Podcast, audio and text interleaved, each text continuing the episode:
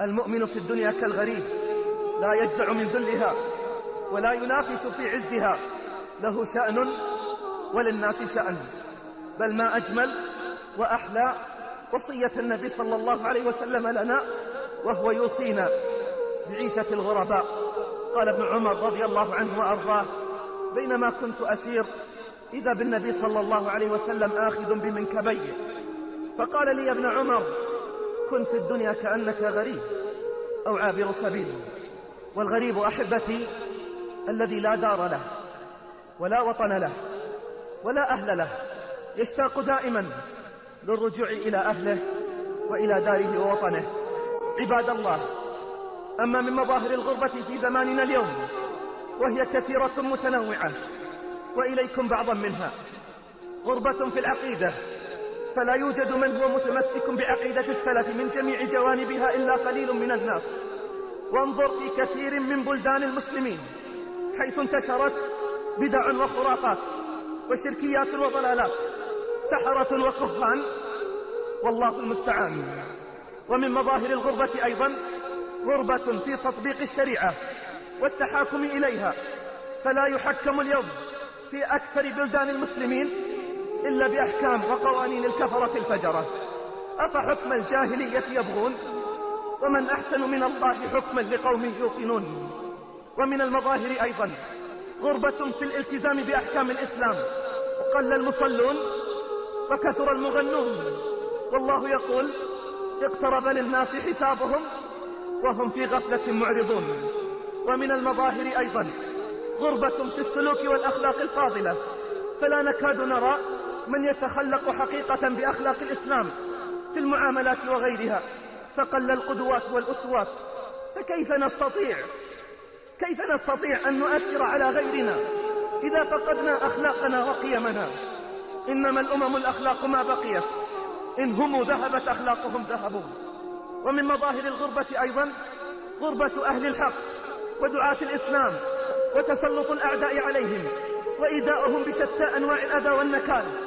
سجن وتغريب ومصادرة أموال وما ضرهم والله فلهم عند الله أحسن مآل قال سبحانه فالذين هاجروا وأخرجوا من ديارهم وأوذوا في سبيلي وقاتلوا وقتلوا لأكفرن عنهم سيئاتهم ولأدخلنهم جنات تجري من تحتها الأنهار ثوابا من عند الله. والله عنده حسن الثواب. ومن مظاهر الغربة التي أصبحت واضحة للعيان غربة في عقيدة الولاء والبراء. حيث ميعت هذه العقيدة ميعت هذه العقيدة عند كثير من الناس وأصبح الولاء والحب للدنيا ومصالحها. فأصبح أعداء الله أصدقاء. أصبح أعداء الله أصدقاء. ما كأن الله قال لا تتخذوا عدوي وعدوكم أولياء. ما كأن الله قال لا تتخذوا اليهود والنصارى أولياء. ما لي وللنجم يرعاني وأرعاه. أمسى كلانا يعاق الغنب جفناه. لي فيك يا ليل آهات أرددها. أواه لو تنفع المحزون أواه. إني تذكرت والذكرى مؤرقة مجدا تليدا بأيدينا أضعناه. أن اتجهت إلى الإسلام في بلد تجده كالطير مقصوصا جناحاه. كم صرفتنا يد كنا نصرفها. وبات يملكنا شعب ملكناه. ورغم كل هذه المظاهر والمخاطر. سنظل متفائلون. واثقون. فالله غالب على أمره. ولكن أكثر الناس لا يعلمون. ورغم هذه المظاهر والمخاطر. سنظل متفائلون. واثقون. فالله غالب على أمره. ولكن أكثر الناس لا يعلمون. ولكنني في ظل هذه الظروف أحذر الغرباء من أمور أحذر الغرباء من أمور. أولها فتنة الشبهات والتأثر بأهلها الذين هم الأكثر في عصور الغربة. احذر احذر بارك الله فيك من كلامهم المعسول ومن كلامهم الذي يغيرون فيه الحق إلى الباطل.